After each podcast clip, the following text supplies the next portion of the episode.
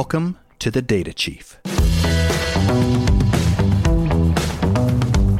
The Data Chief is a podcast for data and analytics leaders to share their personal stories and insights on technology, culture, and leadership. The role of the CDO is changing, and with these changes come new opportunities to prove business value. On this episode of The Data Chief, Ido Biger, EVP of Data and Technology for Delek US, explains how he's breaking down data silos and turning insights to action. He also takes listeners through several analytics use cases, including creating operational efficiencies for frontline workers and reducing customer churn.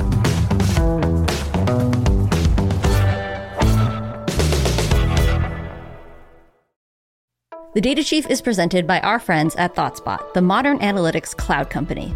ThoughtSpot makes it easy for anyone to analyze your company's data with search and AI.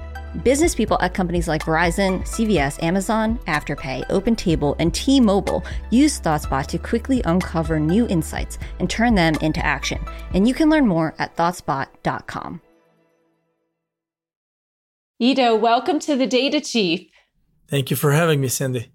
Well, it's been a few years, several years. I'm thinking five or six years since I last saw you in person in England, if I remember correctly. But where are you joining us from today?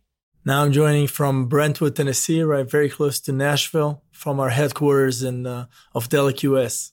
Oh, very nice. So I'm picturing the move from Israel to Nashville. Have you acquired a taste for country music yet? Yes, very much so. So Freebird is in my mind all the time. okay, good. So tell us a little bit about why you made this big international move. Well, it's a, it's a nice story because um, I was living here before, uh, working for the financial industry in New York. I was living in Jersey. Moving back to Israel for the telco industry, I was the first, one of the first chief data officers in Israel. I had a very good opportunity to start this kind of phenomena there. Uh, later on, moved to become the chief data officer for uh, El Al, the Israeli Airlines, and there moved to be the CIO and chief uh, data officer there. The CEO, the last CEO that I had over there, was uh, he moved actually here to the to the states, and he became the CEO of Delek US. And apparently, I did something not that bad in El Al that he requested me to join him. So I did.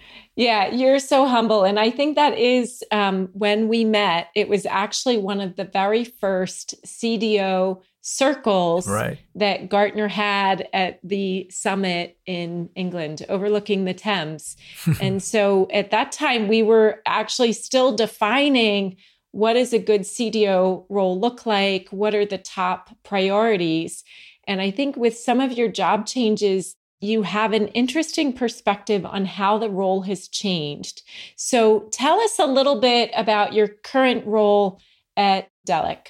Well, so I'm a third generation chief data officer because I was initially just a chief data officer after many years of leading uh, BI and analytics uh, throughout the company. And I think the major change that we actually built together uh, in that um, roundtable there and with Gartner, I think uh, it was about understanding the role and what is kind of the main differences between the previous ones that everybody knows, kind of heading the BI and analytics, towards the chief data officer, which is in charge of uh, what to actually do with the data, not just supply the data to the relevant people, but to also generate value out of it, right? So we determine everything around that.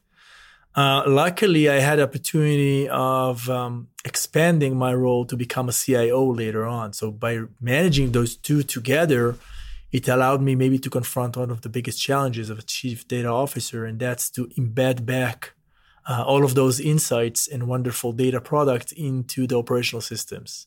And that really allows later on to change the data culture of the organization. So I think by moving from someone who just led BI and analytics to someone who is in charge of utilization of the data of the company and then even implemented back to the operational system. Those were kind of the three generations as I see it uh, in this role. Yeah, so that's interesting. Um, and especially that you think about it as embedding it back. Um, so maybe it's also that insight to action, but even earlier, where and how we capture the data.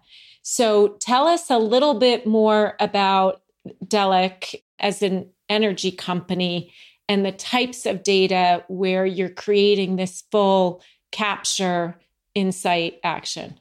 So I will tell you a few stories, not just about Delek, but Delek as because okay. I'm just seven months here, and and we are in this process of making ourselves a data-driven company. So it allows us to get many many sources.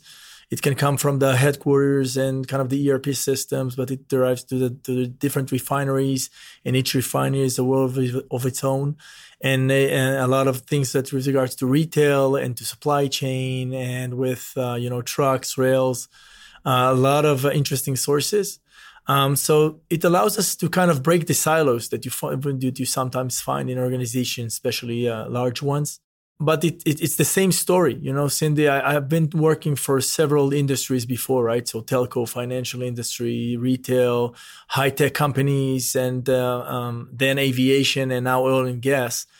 And the more traditional you go, I mean, in terms of the the actual item or the actual uh, product, uh, it it becomes more and more siloed uh, in the way that business units are uh, applying their technology, and sometimes you find, you know, the same technologies or different technologies that, that were there for the same reason because they were not kind of overseen with the same uh, way of looking at it as, as one company.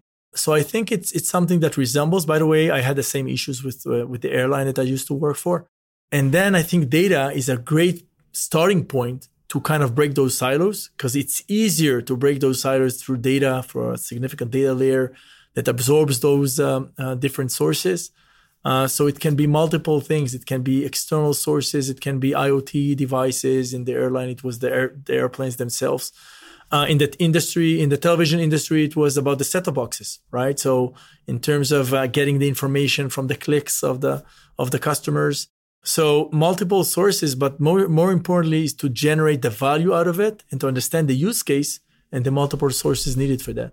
So let's unpack a couple things there, Ido. So first off, in the energy sector, and I don't think I've shared this with you or you know this, I actually started in BI and analytics 30 years ago at Dow in our hydrocarbons business unit. So we had a refinery Total refinery up in Holland in the Netherlands. And so I know data there, when you make a decision or um, the price impact, when you think about the data, and we're talking about barrels rather than, you know, just clicks or what have you, right. it's an extreme difference, huge um, margins and swings. And so I, I think about you also said breaking down the silos. And yet, uh, when I think about energy and oil and gas, it tends to be a little more old school. Right or are you not feeling that so far? No, I am. I am definitely am. Okay, and you told not me to about, insult anyone. And, no, no, and you told me about uh, your background, so I am very much familiar with uh, with uh, what you said and this. Yeah, I, this is what I I t- tried to say before that the more uh, traditional the product is, right? It would happen to me with aviation as well, and and of course now with oil and gas. The tendency for um, kind of more of siloed is not coming from some sort of uh, you know lack of, of, of capabilities or, or, lack of innovation. It, it, comes from the need to protect the product right? The need to silo it in order to make sure that everything goes well because you know losing an hour losing a day losing a week of uh, refineries processes it, it has a lot of implications but, huge. Yeah, yeah, huge, huge. So, but, but but understanding kind of the data layer here, and that's a very good starting point, right? When understanding the capabilities that you have in order to collaborate between the different pieces and having them speak to each other and work simultaneously, it just makes the company a lot better. And it's not just about the refineries, it's about the whole process, right? The supply chain and the finance and even HR and, and other uh, aspects of, of the business. And of course, the other aspects of operations. And that's, uh, you know, the logistics and uh, retail, gas stations, right? Uh, trucks, like hundreds of trucks. So it, the collaboration yeah. of all of the data pieces will make each and every one of the pieces better. That's, that's the importance of breaking the silos here. Yeah, so we we agree it's important to break the silos. Some of that is going to be process, people and culture change. But you also referred to something that we see as a shift in the role of the CDO. And that is from that defensive mode, protect the data, cleanse the data, govern the data, to really driving business value. And do you think you would have been able to do that as well if you were not now reporting to the CEO? Wow, that's a great question. And I don't have a clear answer, but I think it's a huge advantage not just to report to the CEO, but also having the second hat as the chief technology officer, right? So all of the technologies of the company are under my supervision now. And that allows me once again to see the complete cycle. And definitely, when you are a chief data officer, but you're not in charge of all of the operational technologies, it allows you to be the best partner of everybody, kind of generate the relevant data for the use case, understand the business process that derives out of it. But still, you're going to need kind of to um, have the help of the CIO to embed it back to the operational system. And you're going to have to to change your the perception of your peers to for them to allow it to happen and to change their operational acts according to the uh, to the need or to the insight that came out from the process. And that's that's a lot of kind of uh, engagement roles. And i think that we we talked about it before when it was just, it was just constructed. Uh, how are we going to measure ourselves in terms of, of the value that the cdo adds to the organization? And we all saw that data was just um, kind of the projector right it, it allows you to see the problems it, maybe it allows you to see the, the uh, to understand the whys behind the problems but it cannot change the process. It will not change something unless it will be changed on the systems, unless it will be changed on the business side. So the full dependency here with the operational systems is, is huge. And I think by having, of course, those two hats really allows me to, uh, to use a, to, to do a dramatic change. And it happened in the airline, for example. And I can give you many stories around the differences there between just having the responsibility of the data rather than data and of the technology pieces. So, take us further down with the case study. Um, take airlines if you can, or um, what you're doing here. Of, and I do think oftentimes that the data collection, data for analytics, is usually an afterthought and those two sides are not always talking to each other. So now you're able to make sure that your teams within these groups are working collaboratively. But take us through something, whether it's the airline or in oil and gas, of you have captured the data, you have a situation, and you want somebody to act on that. What is that whole closed loop? You know what? I'll give you even a bonus. I'll give you three examples: one from telco, one from aviation, and one from oil and gas. Is that is that okay, Cindy? Okay, go for it. All right. Yeah. So let's start with the telco, right? Um, and I know that you all um, probably were uh, or are customers of uh, a company that uh, puts set-top boxes in the houses, right? It was this was, was used to be before the IP. Uh, IPTV. Yes. And then a lot of technicians were going to deal with problems with the set-top boxes, right, in the houses. So we had over a million and a half uh, customers uh, for the telco company that I used to work for. And one of the main issues that we addressed there was unnecessary work orders. And that means that the technicians went to the house of the customer and found out there was a problem with the TV or a problem in the infrastructure of the house or something that they could not really do something. Now it sounds something minor, but it, it cost a lot of money, right? So even if it was just 10% or 8% of the phenomena of the work orders, it's still hundreds of thousands of dollars uh, every month. Um, so in order to address it, of course, data won't solve the problem. But we had I had to engage with uh, with uh, the um, chief of the customer relationship, uh, the one who's heading the service, and of course the CIO then. And I told them, all right, let's start this uh, initiative, and and kind of it's a cost reduction scenario, so it will be very easy to measure. So the CFO gave the number here to allow us to understand how much this phenomena costs. And then we started to gather the information about the customers, about uh, uh, the set-top boxes, about um, uh, the habits, and about, by, by, the way, the representatives themselves, the ones who are answering the phones, right?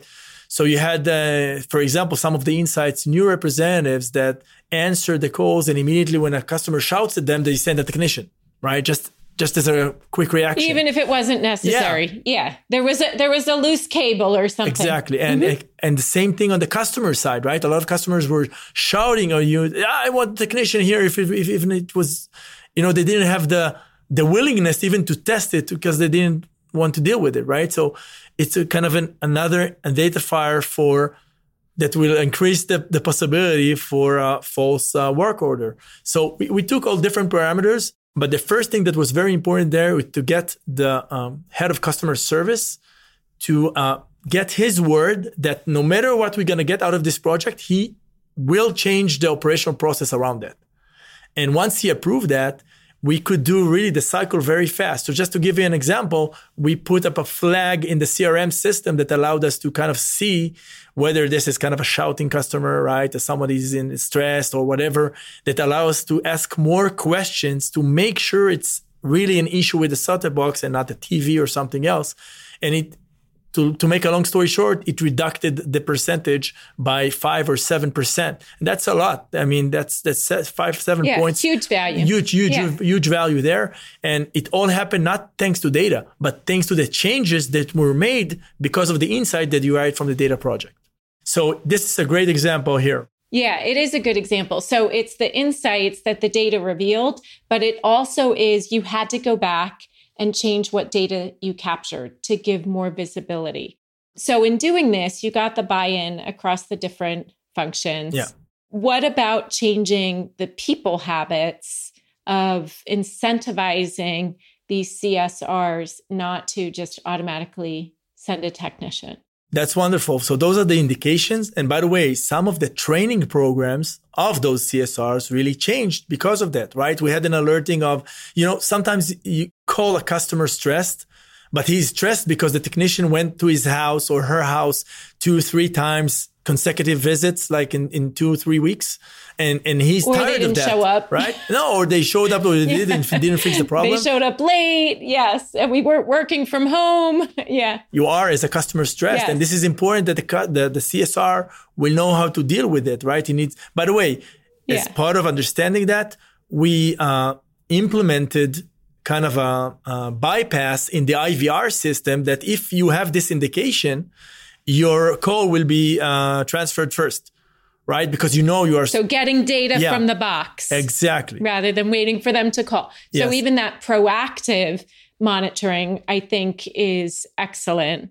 Some would call this decision intelligence. Are you using that term or are you just calling it insight to action? It's insight to action because it's not just um, decision, it's about uh, like kind of prescriptive analytics, right? It's embedded back, and sometimes it has no human being involved, of course. So I'll give you another, the second scenario, right, from the yeah. airline, right? So for, for we had uh, an opportunity to work with our um, Flycard members, and that allows us to kind of work with the loyalty programs of the airline, and it's very fruitful for the uh, airline to have uh, a very strong loyalty program. A lot of the loyalty programs worth a lot more than the airline itself, right?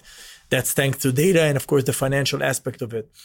And one of the benefits is the credit cards themselves, right? As uh, I don't know if you have the credit card of your uh, uh, favorite airline, probably you do, right? Because it gives you more course. points uh, yes. and you can redeem them, accrue them, etc. And in that case, of course, it costs you a lot if you join a credit card, but you leave it beforehand because you're not enjoying that. And that allowed us to, of course, build those models and identify kind of where the like likelihood of churning will be even bigger and kind of to try to predict it up front and implement it back to the marketing automation system for you to kind of engage with the customer in order to um, kind of make him or her more accessible to the means or to the new uh, offers that uh, this program has to uh, has to offer. And it's one thing, it was a very simple thing for me to do in charge of also digital platforms, data, and it's just a very quick cycle that you can measure uh, very fast because you can decide that in this population with a high score, I will offer something here, we won't, and here we'll just uh, try something else, right? So immediately you have the, the implications and whatever is going to come out of it. I think the most uh, challenging use cases are on the operational side. Uh, in the airline, it was about uh, on time performance. I'll just give you an example, Cindy. Well, I was still a chief data officer. I came to the maintenance people and told them, like, um, how do we connect between the information of the uh, taking care of the of the airplanes, right, in the hangars, and understanding kind of the turnarounds mm-hmm. there, and what about all the data of the maintenance and how it reflects uh, the on time performance? but they told me it has nothing to do with that. That's a C check. That's things that we do with the airplanes.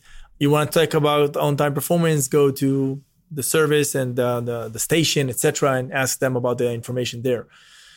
And when when you wanted to correlate it to the satisfaction uh, of the customers afterwards, it was no it was not connected. Only once a month, somebody took the different pieces and connected it together.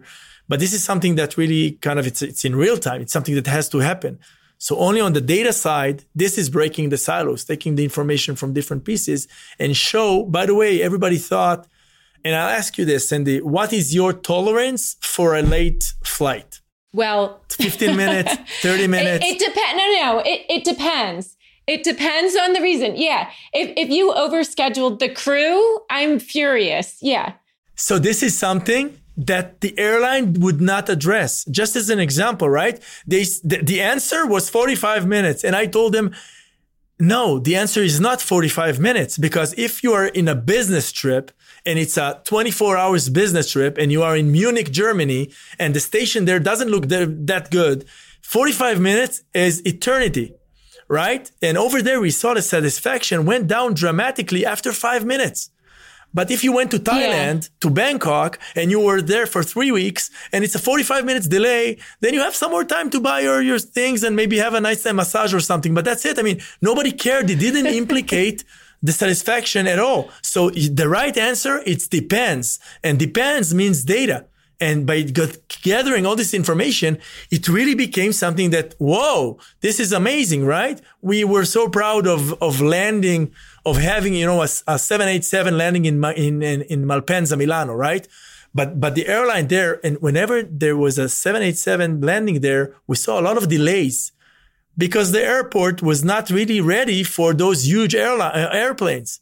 And you saw it from the data that even though it's the best airplane in the world, the satisfaction went down because it was always delayed. So understanding the different data pieces and having them collaborated from the different systems and understanding how to change the business perception that's the that's the whole thing that's that's the role as the chief data officer yeah so i'm picturing all our um, listeners there who travel a lot who are getting antsy thinking yeah i'm remembering this reason for the flight being late. It messed up my business meeting and it was preventable. So the depends i think is is it preventable and how was it handled?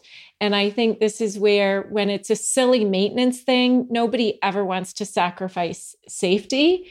But if it's a silly maintenance thing, like the lock on the bathroom door, and now you're causing a delay of four hours when that was very preventable, yeah. it is frustrating.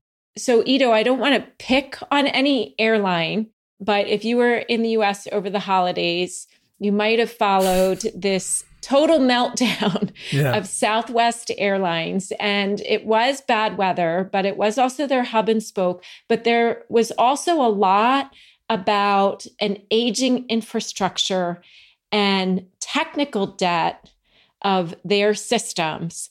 Now, knowing what we both know about El Al and safety and security flying into and out of Israel, I would imagine that the infrastructure is more modern. How does this impact all of this? So, this is a great question, and I want to address it in both ways, in two ways, sorry. First way is understanding that COVID was devastating for the airlines, but it also was the biggest opportunity ever. And I once again had the privilege of being uh, uh, the CIO of the airline while it was in a total shutdown, right? So right. we we pretty much built everything from scratch in terms of the processes and the digitalization of the things. And of course, because of so many people left or were on unpaid leave, um, it allowed us to even deal with the things that nobody dared to deal before. So going fully paperless and understanding fully digital and moving like 40% of the sales to the digital platforms and just on enabling the digital uh, capabilities that were just not you know, uh, not in the focus or the heart of the airline prior to COVID. And it allowed two years after to even reduce the amount of people by almost third.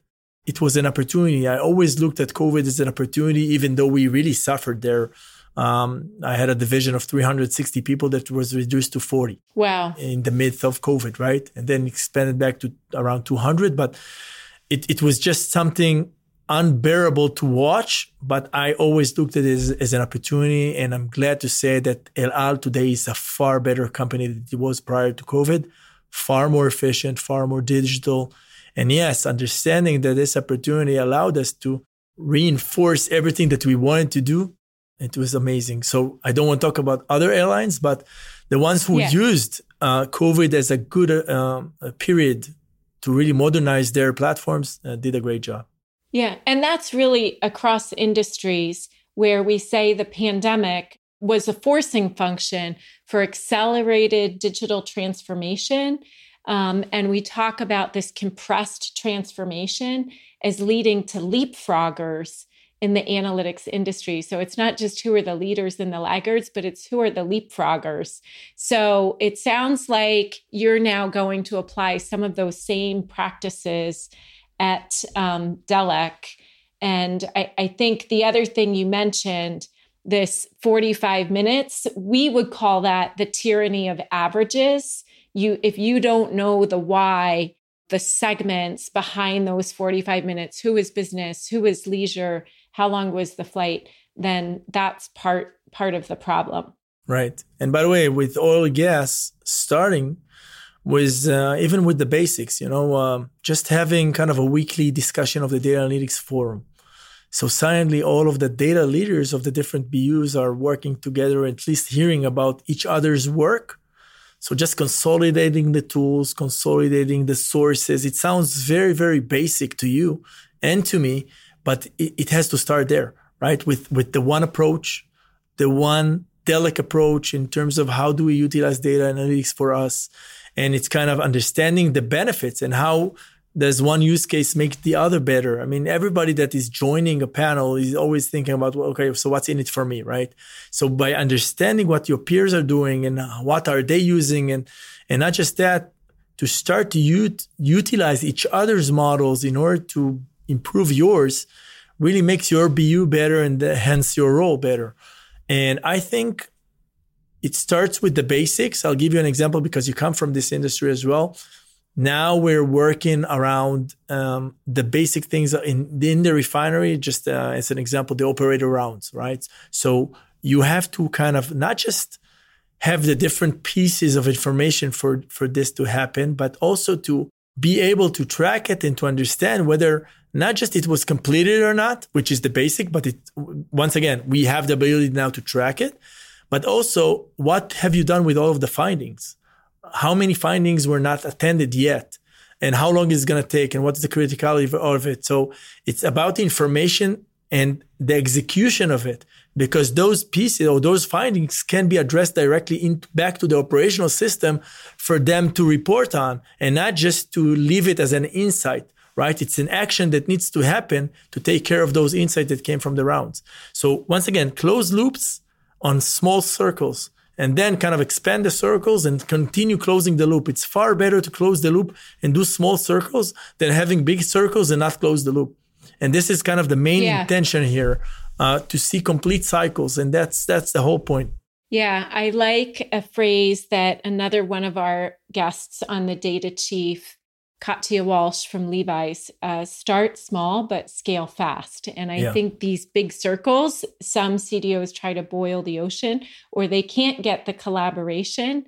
And so um, they're chasing too many things at once. So I think the way you describe bringing everyone to the table, sharing in a non threatening way, your comment that it might sound basic it's not basic. Everyone is trying to rationalize, especially in a tight economy, the myriad complexities of source systems, some 15, 20 BI tools, trying to get that down to one to three. So a lot are trying to do that right now.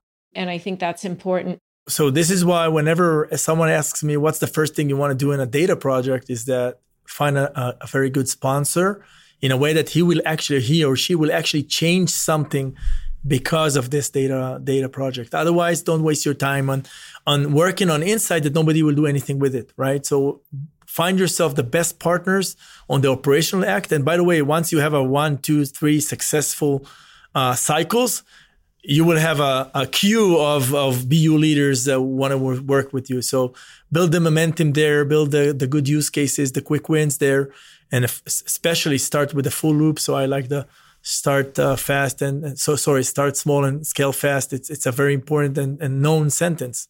Yes, yes. So as you think about the evolution of your personal role in the industry and the role of the CDO, now being charged with capturing and identifying that value.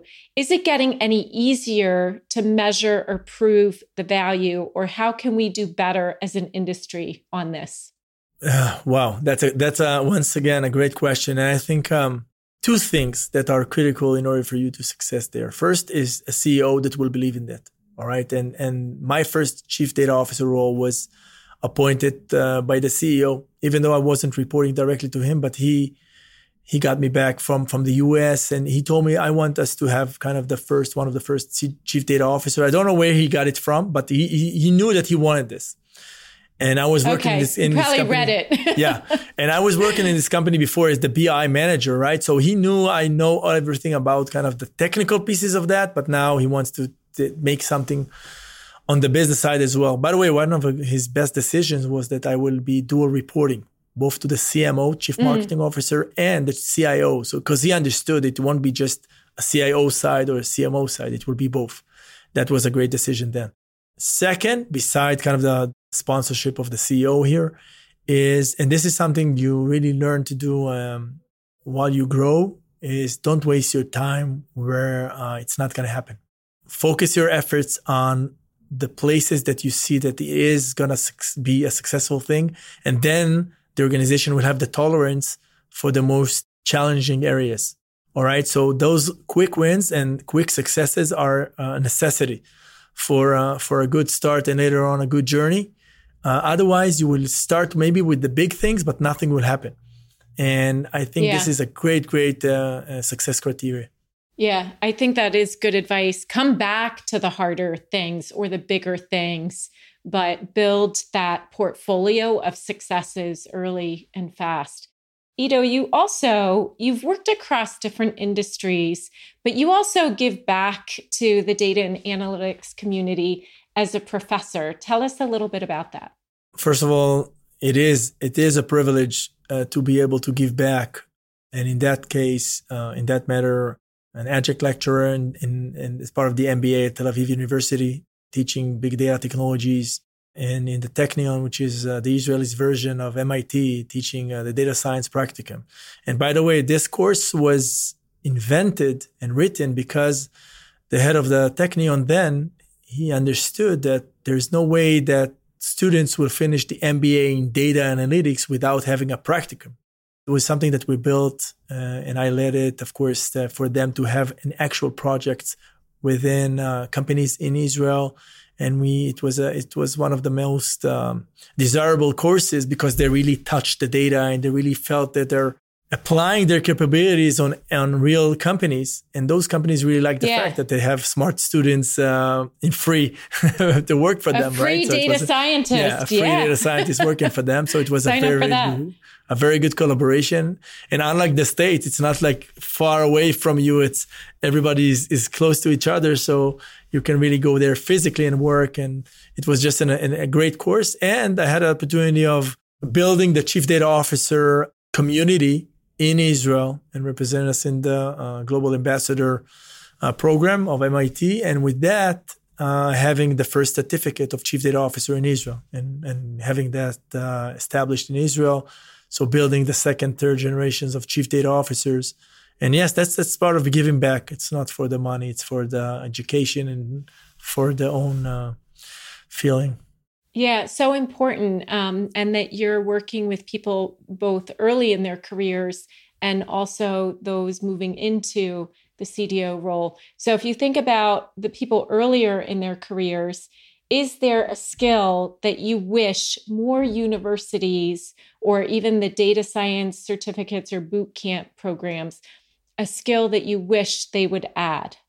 Well, there are a few things that you can teach, uh, cannot teach, and that's uh, kind of uh, politics and the kind of uh, organizational politics and how to collaborate with peers. I think it will concentrate more on the te- technical capabilities and and the implications of that. Maybe what we talked about success criteria is uh, understanding what a success is. Uh, I think we discussed a bit about kind of the differences between the different types of um, of chief data officers. The one that are more uh, measured by data governance and data uh, lineage and those technical aspects of utilizing data, whereas other t- CDOs are measuring for the value, right? For the cost reduction, for the increased revenue, for the um, risk reduction. And with that, this is something those boot camps can uh, help with is understanding what the success is and how to be good at what you are and how to actually measure that and what would be kind of the tips of not falling into the small holes that people fell before you. Yeah, I think um, those are skills that everyone needs, regardless of the level that they're at. Well, Ido, you've covered a lot of ground. Why don't Why don't we go to a lightning round? So this is fast and furious. But when you're not working with data, what is one of your favorite things to do? I'm a basketball player, and I like to practice just a bit whenever I can. Um, so it was a unique part of my career. I was also a basketball coach, coach kids and youth and adults, and it's it's something that I really like. And uh, so so playing basketball, and second is documentary films. I really like to watch documentary, ah. and whenever uh, uh, my wife wants to to watch something, I always say, "Is it uh, based on a true story?" Because if not, don't waste my time. I want to see I want to see real things that happened and the stories behind them. So that that's okay. That's me. So, do you have a favorite um, basketball team and a favorite documentary? Well, the favorite documentary that I can recommend is actually the last that I saw because it's kind of still in my mind. So I'm watching kind of the Roman Empire, the Roman Empire. Uh, it's a documentary, so it kind of goes through through that uh, journey of uh, this uh, amazing empire and the way it was uh, eventually uh, collapsed. It takes a while, so you need a few hours for that. And yeah. a basketball team, I, I, was a huge, huge MJ fan. So ever since he left, I only care about the basketball and not the specific team. Okay, good. Um, if you were CEO for a day, what would you tell the data team? Bring value. Bring value. Collaborate and bring value. Data is not the solution. Data is the enabler for the best solution to be out there. Love it. One word to describe Chat GTP. Embrace it. Hmm. We, okay, we're gonna have to have coffee over that one. Data is fill in the blank. Data is enlightening. Being a data leader is a privilege. It really is, isn't it? it Don't is. we work in such a great in- industry? Yes. We are happy nerds. yes. No, no, no. We're cool. Cool. yeah, I'm yeah, changing yeah, right. this image. You're you're oh, a data right. dude, and I'm a data diva. I think. Um, what kind of? we're not nerds. um, what kind of mentors or books or thought leaders have inspired you throughout your journey? Wow! First of all, I love mathematical uh, books. Simon Singh is a great writer that I like to read his books. Yeah. Uh, in terms of data, uh, Doug Laney's, uh, I think Infonomics was a, a, book that made me change a lot of my perceptions. I mean, there's so many others, but those are kind of the two that I want to mention. Yeah, great ones. How about a song that pumps you up? Hmm, I wasn't expecting that. It's in Hebrew. Okay. So I don't know how familiar the audience is with Hebrew, but it would be um, a group named Mashina, which I like very much. Lots of okay. their songs are really exciting. But if it's going to be in the English version, it will be Clocks by Coldplay. Oh, oh, I have just resumed listening to Coldplay, but Mashina, we actually do have listeners in really? Israel. So, um, right. yes, we do worldwide. Right, so uh, we'll ha- we'll link to that. Um, what about a moment in your career when you knew it was time to make a change? Wow, that's that was I, I want to call it a sad moment, but it was good eventually. I got into the data field after being a captain of a basketball team. And I had a, a conversation with my coach, who was a VP sales of a BI company. And he told me, I know you love basketball and I know you coach and you like to coach, but it's about time to grow up. And I was, I think, 22 And I told him, but I love basketball. And he said, I know. And I love the way that you play basketball, but it's time for you to go to the other side of your career and to join me in my company and be kind of an implementer of our system and help me with uh, uh, with the sales processes as well. So it was a, a unique part where you, you understood you're probably not going to be an NBA player. So it's about time to think about other aspects of your career. And that was a sad, you know, as, as a, as, as, as a young person, a sad moment. But here I am now. So you don't see me cry. Yeah. Yeah. It, it is a sad moment in a way, but look how many opportunities. Of course this industry has brought you and how much you've influenced it. And, and and to tell you the truth, he's right. I was not supposed to be an NBA player, right? I wasn't that I wasn't that good. okay, but but now you now you coached um, yeah. and still get to play yeah. at least for fun, and so it's still a lifelong skill, and that that's great. Well, Ido, I, it's been great having you on the Data Chief. I always like to close with one of two questions. You can decide depending on your mood in the moment. All right. But either what are you most grateful for right now, or something that has just totally made you laugh out loud recently? Thank God I'm healthy and I have a beautiful family and I do appreciate every moment in this life. So that's a big answer for a nice question, but I do wish all of uh, all of the people uh, that I care about a huge, I mean, health first. All the rest is bonus, and, and data is, is a particular nice bonus. Yes. You know, it's been a pleasure having you on the Data Chief. Thank you for joining us. Thank you very much. Thank you, Cindi. Thank you for tuning in to another episode of The Data Chief. To learn more about today's guest, recommend a future guest, or hear more of the show, head over to thedatachief.com. If you have questions for Cindi or comments about the episode, give her a shout by dropping your thoughts on LinkedIn and tagging Cindi Howson. And if you haven't already, be sure to subscribe, rate, and review the show. Every review helps more people discover the podcast and helps us improve our content.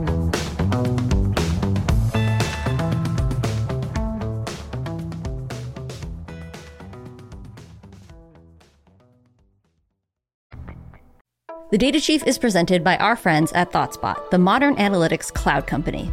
ThoughtSpot makes it easy for anyone to analyze your company's data with search and AI.